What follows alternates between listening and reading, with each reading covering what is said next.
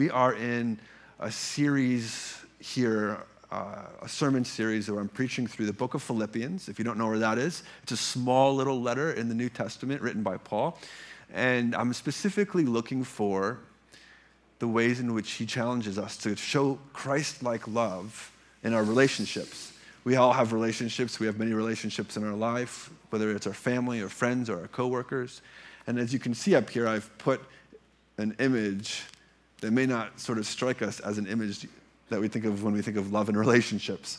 Um, and part of what I've in, encouraged us to think of is that the Christian love, the way we understand Christian love, is so different than the world's love. And as we look at this picture of someone in submission bowing down, we get these, these words which resonate out of Jesus. When Jesus says, I love you, when Jesus says, I love you, my child, here's what he's saying He's saying, I will pour out myself for you. I'm not your slave. Don't walk all over me, but I am your servant. Um, I will stay calm when you treat me like a child. I will humble myself. That's Jesus' vision of love. And when we say, I love you to someone, that's what we're saying as Christians, not you make me feel fuzzy and nice. Um, and so when you see this image, that's what's going on with the vision of Christian love. And oftentimes it looks far more like someone down on the ground serving than it does anything else, a romantic dinner perhaps. And when we look at this, I've also encouraged us to avoid some sort of things because we look at this and we think, ooh, I don't want to be that person. That person's getting walked all over. I don't want to be walked all over. And I'm not saying be, get walked all over. That's not Christian love either. Christian love doesn't feel worthless. You don't feel worthless in Christian love. That's not what's happening in this image. This person's not feeling worthless, or they're not trying to offer cheap forgiveness as if uh, something that wrong, in a way that they were wronged. Um, they're just sort of like, well, I'll just forget it. I'll sweep it under the rug. There's no truth hiding in Christian love. Uh, there is justice in Christian love. So we look at this, we've got to make sure that we understand the contours and shapes of Christian love, because when we do, it is counterintuitive. But we're always asking as Christians about forgiveness and faithfulness and reconciliation. These are the things which uh, our hearts are after. And Last week, I kind of got into Philippians, showed us a little bit of what the letter was about, got the introductions uh, out of the way, talked about thankfulness and how Christian love, if we filter it through this kind of sacrificial service, ultimately understands how to be grateful for our relationships and how to show gratitude with one another. And this week, we're going to think a little bit about what Christian love has to say to our feelings of loneliness,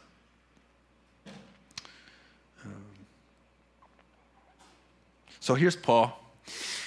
Introduced him last week, and if, if you missed the sermon last week, it was the first uh, in the series. Um, you can find it online on the website if, you're, if you missed it, but I'll catch you up here. Uh, introducing Paul as someone who is uh, someone who we should listen to, not only because he's in the New Testament, he's an inspired writer, but way, way more than that, uh, the people who he served loved him deeply. How I talked a little bit about how everything we know about human dignity and what is so good about our civilization today and its understanding of human worth comes from Paul and his letters. Uh, and a little bit about how uh, Jesus himself handpicked Paul. So he's someone who's worth listening to. Um, and I introduced the letter from Philippians. He's writing from prison. I'm going to do verse by verse teaching as much as possible. Last time I started, and it took me like, I don't know, eight or nine minutes to get through the first word. So I'm going to try to do better for you this week, uh, get, make a little more progress. But we are kind of going through a bit of more of a verse by verse teaching to orient you here.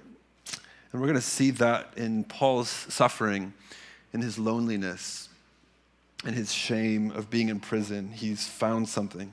He's found a perspective that has, that has that is something that he's trying to pass on to the Philippians in his loneliness, in his pain, in his suffering, he's not embittered. He's not someone who's lost in sulking in his, in his loneliness and his, and, um, in his pain. Um, but he also is, is not just treating it as trite either. It's, his pain is real and he's acknowledging it. Uh, he's teaching the Philippians to learn this way too. And um, I'm going to sort of dive into the reality that when we think we're the only ones in the world who are suffering and are lonely, how that can isolate us so significantly in our relationships.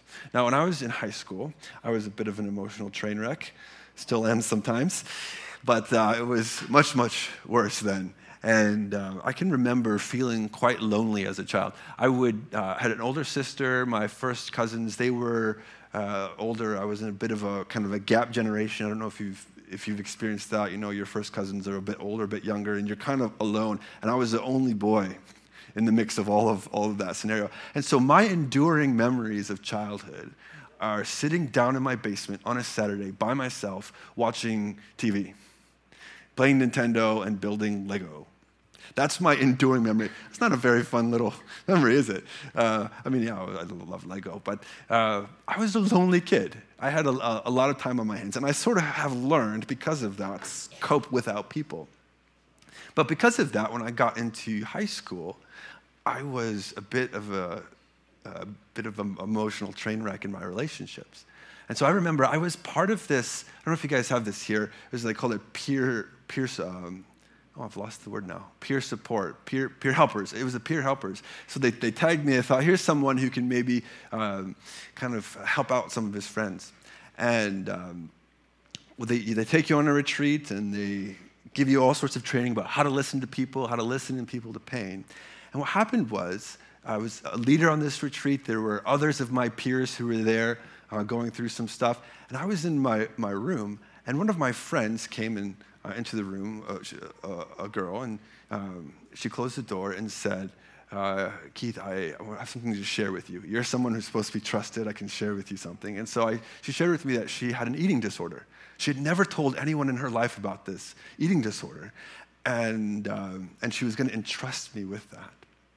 And I remember thinking to myself, this is way big. I have no idea. I don't understand this, this, this disorder. I don't, I don't, can't help. But she, she talked to me and I would listened and I was compassionate. And I thought, she's like, don't tell anyone. I was, okay, I won't, I won't tell anyone. This is, this is confidential. Little did I know that one of the adult leaders, a teacher from the school, had his ear up against the door and was listening to this whole thing. And when I got to the kitchen of this retreat center, he cornered me and said, I heard everything. You have to tell someone. This is complete violation, right? And so uh, she, she ended up he, he talked to her and she ended up sort of was forced to tell people. And it, it really went poorly for her. Like, like her life got a bit ruined because of this. And I just felt terrible. And so what I was doing is I was trying to be a support. I, was, I would continue to, to meet with her for coffee before school, give compassion. But I was also in a dating relationship at the time and I got dumped. And I just went emotionally. I had no time for this person and just stopped talking to them. Uh, and part of the reason why, looking back now, this was my first real experience of abandoning someone who needed me because I was lonely and hurt. Uh, and I was sort of, I ended up sort of sulking a little bit in that pain. And it, this is real. These are real things that we deal with, right? Um, and uh, I think uh, as, as, we dive into the, these verses, we find out a little bit about uh, how to deal with our, our loneliness and our pain in a way that doesn't isolate us. And that's what I'm going to highlight today. So let's just jump in here to Philippians chapter 1, verse 12. Paul is, uh, he's shared a little bit of greetings in the letter with his, uh, his friends in Philippi. He started that church, then moved on, and then got locked up uh, in prison. And he shared some greetings in the first part of the first chapter and a prayer for them. And uh, now he says, I want you to know, brothers and sisters, that what has happened to me has actually served to advance the gospel. So, a little context here, reminding that Paul's in bars. We don't know fully why, but probably it was the crime of maiestas, which was in, in, the, in the first century Roman world. That meant that he was challenging the authority of the emperor. Because he was going around from town to town saying, You think you know who rules the world? Uh, any of those Caesars, you think they're the, the, the proper kings. Actually, it's Jesus. He's the real king of the world. And this was a high crime in the Roman world, is to challenge the rule of the emperor in this way. And so it was probably for this reason that Paul was in jail in, we think, probably the city of Ephesus. It Doesn't really say. He was in prison a couple times for doing this kind of work, but at this, at this point, he was in probably Ephesus. And um, he's writing this letter to the Philippians. And one of the things that he'll say, he doesn't say it in this verse, but he'll use the words uh, preaching Christ. That's, that's why he's in prison for preaching Christ. And here's what that means is you'll see this word come up. Preaching Christ means not sitting down with someone and convincing them that Jesus is the true God. It's not sitting down and going through an argument, making sure that, that people know that you're right. We, we think about preaching Christ and think, well, well that's Keith's job, or, you know, that's so and so's job. Well, it's all of our jobs to preach Christ. And, and how do we do that? We, we, we preach Christ by proclaiming that a crucified Jew from the first century who was raised from the dead is the Lord of creation. That's, that's called preaching Christ. And we do that in a, a, a dozen kind of ways. But it's not persuasion, not necessarily persuasion. That can scare us sometimes. The reality is the, what, what Paul says and what the, the, the, scriptures tell us is that when we speak the truth, without even having to defend it, when we speak the truth, it, people hear the truth, and the Holy Spirit ministers to them, and all of a sudden their life begins to make complete sense. See, we have the responsibility to speak the truth, and the Holy Spirit does the rest. Isn't that a good news for us? That uh, we don't have to be a Bible scholar or a, a professional to understand. All we have to do is show the love of Christ, and when people are ready to hear it, and when they ask, What's, what's going on with you? Why is your life different? We share, Well, Jesus is my king, and I follow him. And the promise is, that by putting out those words, by putting out those seeds, something begins to happen in the people's hearts around them. And Paul wasn't, he, he's not going around trying to prove that Jesus was more powerful not, or, or um, he could command greater armies than Caesar. He was just going around proclaiming that this risen, crucified and risen Messiah was the Lord, and the Spirit started working. So, because he was doing that, because he, that offends some people, he was put in prison. And um, we can imagine this, this situation where Paul is sitting by himself in a prison cell. Timothy is there on the outside of the bars, slipping him paper to write letters, slipping him food through the bars. There's another person named Epaphroditus from the Philippian, from the church in Philippi has come to give Paul money and food, uh, but he's spending long hours in chains. He says, I want you to know, brothers and sisters, that what has happened to me has actually served to advance the gospel. You might think that I feel embarrassed now and ashamed, but actually, this is forwarding the kingdom. As a result, Paul says, it has become clear throughout the whole palace guard and to everyone else that I am chains, in chains for Christ. Paul is schmoozing with the guards. He's telling them a bit about, uh, he, he's using his time, he's using his situation to tell them about Christ. And guess what? Paul's not having to go through all sorts of um, mental gymnastics. He's just speaking the, the truth. And these Roman guards are beginning to believe. And they recognize that he's in prison unjustly. He didn't do anything wrong, he's just preaching the truth. And the whole palace guard and everyone there, you can imagine all these people. There's a palace, it's Caesar's palace. He doesn't live there, but some of his family members live there. And there's some Roman guards, and everyone else is hearing the truth. And Paul is showing us the power of being a victim. We understand the power of victimhood only because Christ himself was the great victim and showed us the power of undoing evil through this way. And victimization only has power when it's cross shaped. That's the, that's the contention here. Um, that it's willful giving, not resentful, not self pitying, not wallowing, I'm not trying to trivialize. All, of us, to, to one degree or another, some of us, to a great degree, have been victims. Victims of other people's, of other people's uh, evil, of other people's sin.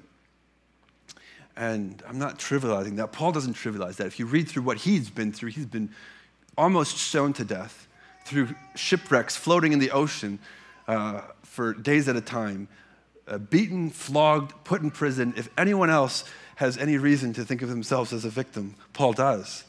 Uh, I'm not trivializing suffering. Paul doesn't trivialize it. It was real for him. He understood suffering in ways that many of us will never. Um, but guess what he says?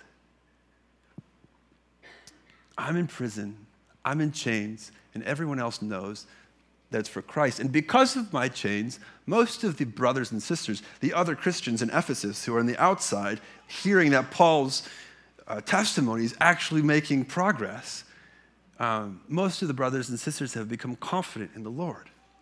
Other, other brothers and sisters, other Christians are confident, and they dare all the more to proclaim the gospel without fear. You see how testimony works in the Christian community.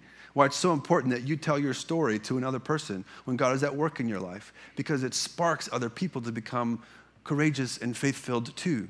We oftentimes miss the fact that our job as Christians are to be hearing and giving testimony.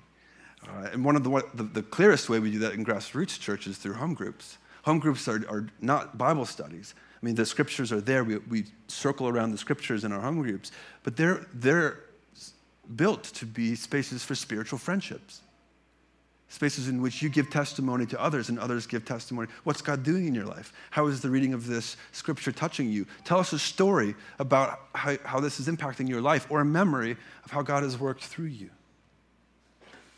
Um, power of testimony, we, we can't underestimate it. And, and when people isolate themselves from other Christians, when Christians isolate themselves from one another and don't hear the testimonies, there's an atrophy that happens in faith. So, um, Paul's testifying the fact that when I proclaim and show that it's working here, the Christians in Ephesus are um, getting bold too. But there's this backlash. It's not just all good news. There are other people in Ephesus who claim to be Christians who are jealous of Paul. Paul says, It's true that some preach Christ out of envy and rivalry, but others out of goodwill. The later do so out of love, but the former preach Christ out of selfish ambition, not sincerely, supposing that they can stir up trouble for us while I'm in chains. Here's how he describes, describes these Christians they are after power and influence. That's what they want. That's, that, that's their motive. It's false motive, but that's their motive. They want to be just as influential as Paul, but they're not being. And so um, they're going out trying to preach Christ. And he says they've got so wrapped up in their own power plays that all they care about is making problems for me. It's like you can, you can get this situation where these people, um, they've, they're not there to advance the kingdom of God. They're there to advance their own kingdoms. And all they want to do is cause problems for Paul. Paul says they preach out of selfish ambition. And that's our key word here. That's what we're asking God to take away from us. All the selfish ambition which drives us to hurt others. And there's nothing about love in the Christian way, which, whose ambition is selfish. And we'll get, we'll get into this as time goes on. But we got to check our hearts. Um, and Paul says, um, oops, where am I here? I tell you that many, with many tears, that many live as enemies of the cross of Christ. You see this jumping forward here. Their destiny is destruction, their God is their stomach, and their glory is in their shame. Their mind is set on earthly things. And they're enemies not of, just of Christ, but the cross of Christ. People who don't want to understand that the way of love and the way of Christ involves self denial and suffering. And they're trying to find a way to thrive and to grow and to be prosperous and influential by using God and Christ. And Paul says, their, their, their glory is their shame, their uh, mind is set on earthly things. And so we ask God, we ask, how do we become people who are not enemies of the cross of Christ? How, how do we be Christians who proclaim Christ out of a purity of heart? There's a few more things I want to teach on here, but I want to get into the loneliness piece. Um, Paul says, What does it matter? The important thing is that every way from false motives to true, Christ is preached. Paul says, What does this matter? I'm rejoicing that these people are coming at me and slandering me and causing problems for me because the word Jesus is just getting out in the world. And because of that, I rejoice. God is going to, God will even use that. Um, but he says, here's the thing uh, I'll continue to rejoice, for I know that through your prayers and God's provision of the Spirit of Christ, what has happened to me will turn out for my deliverance. How does Paul get through being a victim, being enslaved, being in a situation where he had all the reasons to sulk. He understands two things. He needs the love of his fellow believers, he needs them to express the selfless love of Christ through prayers and the gift of the money that he sent. But he also remembers that the Spirit of Jesus Christ is with him. He can get through this kind of, into this kind of thinking because Jesus himself is with him in that cell ministering to him. He goes on to say um, many things about this, but here's the thing ultimately Paul knows how to suffer well. Uh, I'm going to just move ahead here. Loneliness. I want to just, sorry, you, you, can read Philippians, it's good stuff. Uh, check out chapter one. um, he talks about suffering and says it's a gift. How does he get to this level? How does he understand suffering as a gift? And when it comes to relationships, I would say one of the greatest experiences of suffering is to be lonely. Now, I think that there's a scale here of loneliness. I'm not just saying that everyone, everyone is lonely, so get over it. No, I'm not I'm saying this. Like some people are in social situations where loneliness is a deeper, uh, more, more painful reality. But the, the real thing is, is that loneliness is a pervasive human experience. As a pastor, you, maybe you don't see this because people don't up to, uh, open up to other people like they do to pastors. But people have opened up to me quite a bit and many, many people, even in what seems to be the best relationships, are very, very lonely. And part of the reality of Paul's situation he, is he looks back to Christ. He says, Christ was shamed, he died alone, his friends abandoned him, and he still had the compassion to pray, Father, forgive these people, for they do not know what they do. And Paul says, I can, I can have the power of Christ in me. I can do the same thing. I can recognize that because I'm a Christian, because I'm in Christ, my loneliness aligns me and knits my heart together with the heart of Christ. That's what he's learned to do with the pain of loneliness. And you can see that there's a difference, the difference perspective. Someone who's lonely, who's experiencing the, the gut level, deep, real pain of loneliness in their life. I mean, loneliness is a very painful thing to experience. Um, are they going to grasp after the fulfillment of that loneliness and try to take everything they can to fill that up? Or are they going to learn to deny that and give it away? See, this is the way of the cross of Christ. This is the way of love. Um, so I've, I, have uh, read a book by Jean Vanier. You may, you may have heard about it before. It's called Becoming Human. And Becoming Human is the story of how this one man spent his whole adult life living with and learning from and ministering to people with great disabilities. You know, group homes where people live and have profound disabilities. They cannot live on their own in society. So he created this whole vast worldwide movement called L'Arche, uh, in which people who are dejected and lonely and isolated could come and find community, but not just community. They could find the love which would heal their profound loneliness. And you can imagine people with, um, with profound disabilities experience loneliness in ways that many of us will never experience. Um, and so this community was um, built in order to, to show the love of Christ in a communal way to those who wouldn't be able to experience it otherwise. And Vanier talks about his learning, what he's learned about loneliness. It's the profound loneliness in these type of communities. He says it's a painful reality. There's terrible chaos, terrible chaos in our life, which can spring from extreme loneliness. And most of us, what we do with it is we cover it up. We think, I'm not lonely. We covered up with success, or we covered up with busyness, or we covered up with all sorts of other things so we don't have to admit and recognize there's a big empty hole inside of me, which I call loneliness. Um, but Vanier says if we stop all that recognition and success stuff, if we live among people who can't get that anyway, we're going to discover that loneliness is a profoundly human experience. He says, um, he actually calls it something essential. Loneliness cannot go away because nothing in all of creation can fill the human heart. Nothing, nothing, not the relationships that we have with one another, and not even at this moment of our lives, our relationship with God can fully fill that hole up. It's part of the reality of this broken world that we live in. uh, he says it's essential. But here's the thing we have to learn to take that gaping hole of loneliness in our life and find its creative energy. It's like loneliness is the source of creative energy. Artists, poets, mystics, I don't want to do a raise of hands here, but anyone who feels like they just really don't fit. anyone feel that way?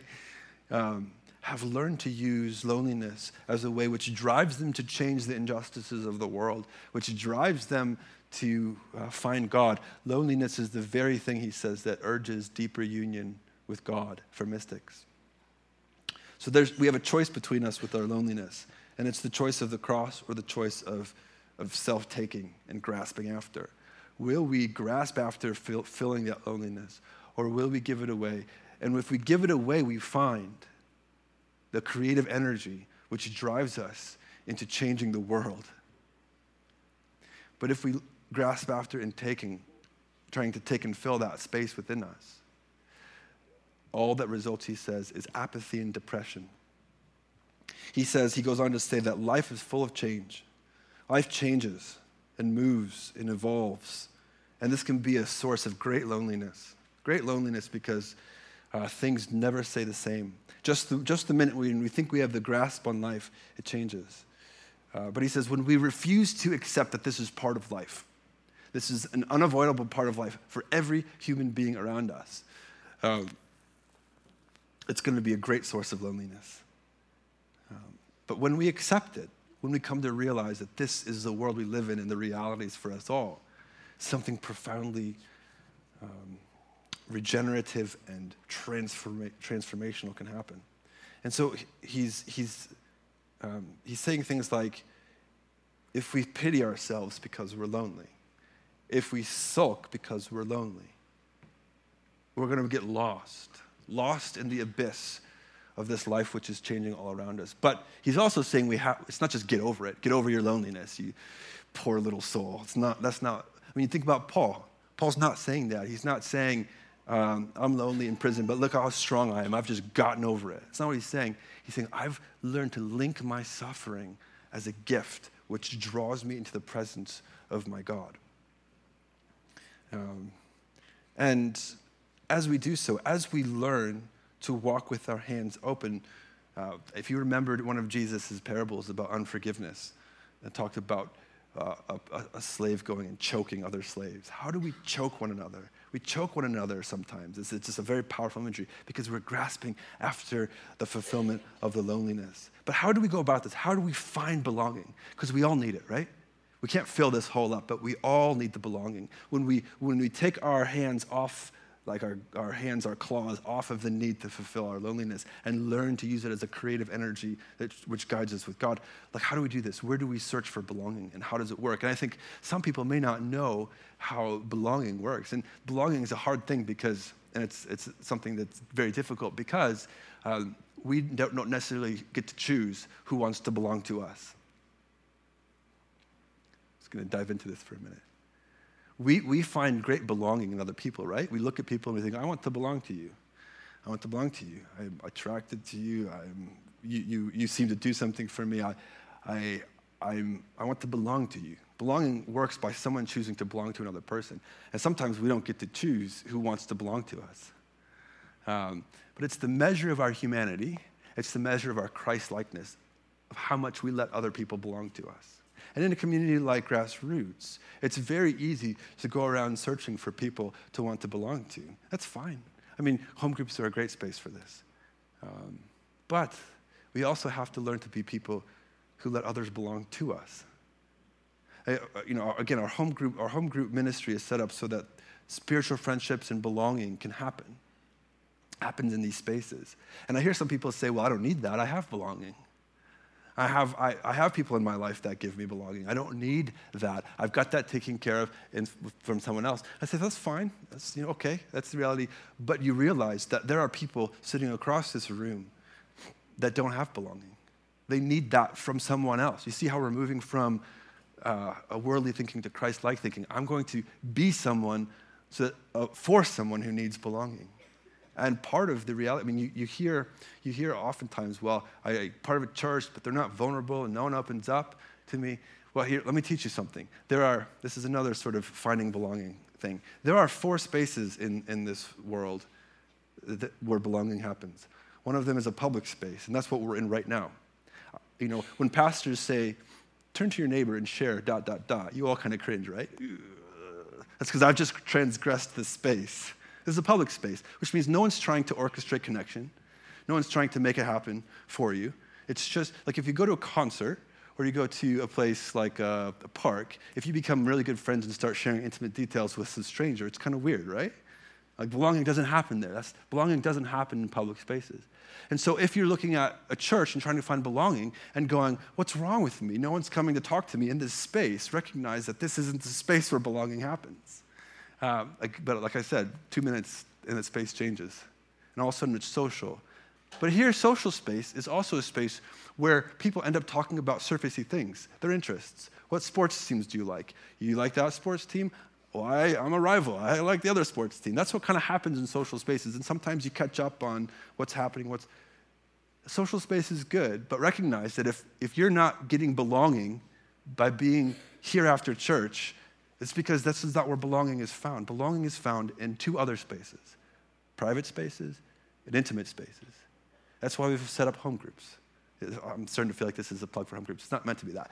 Um, but just to teach you, um, to help you know if you don't know.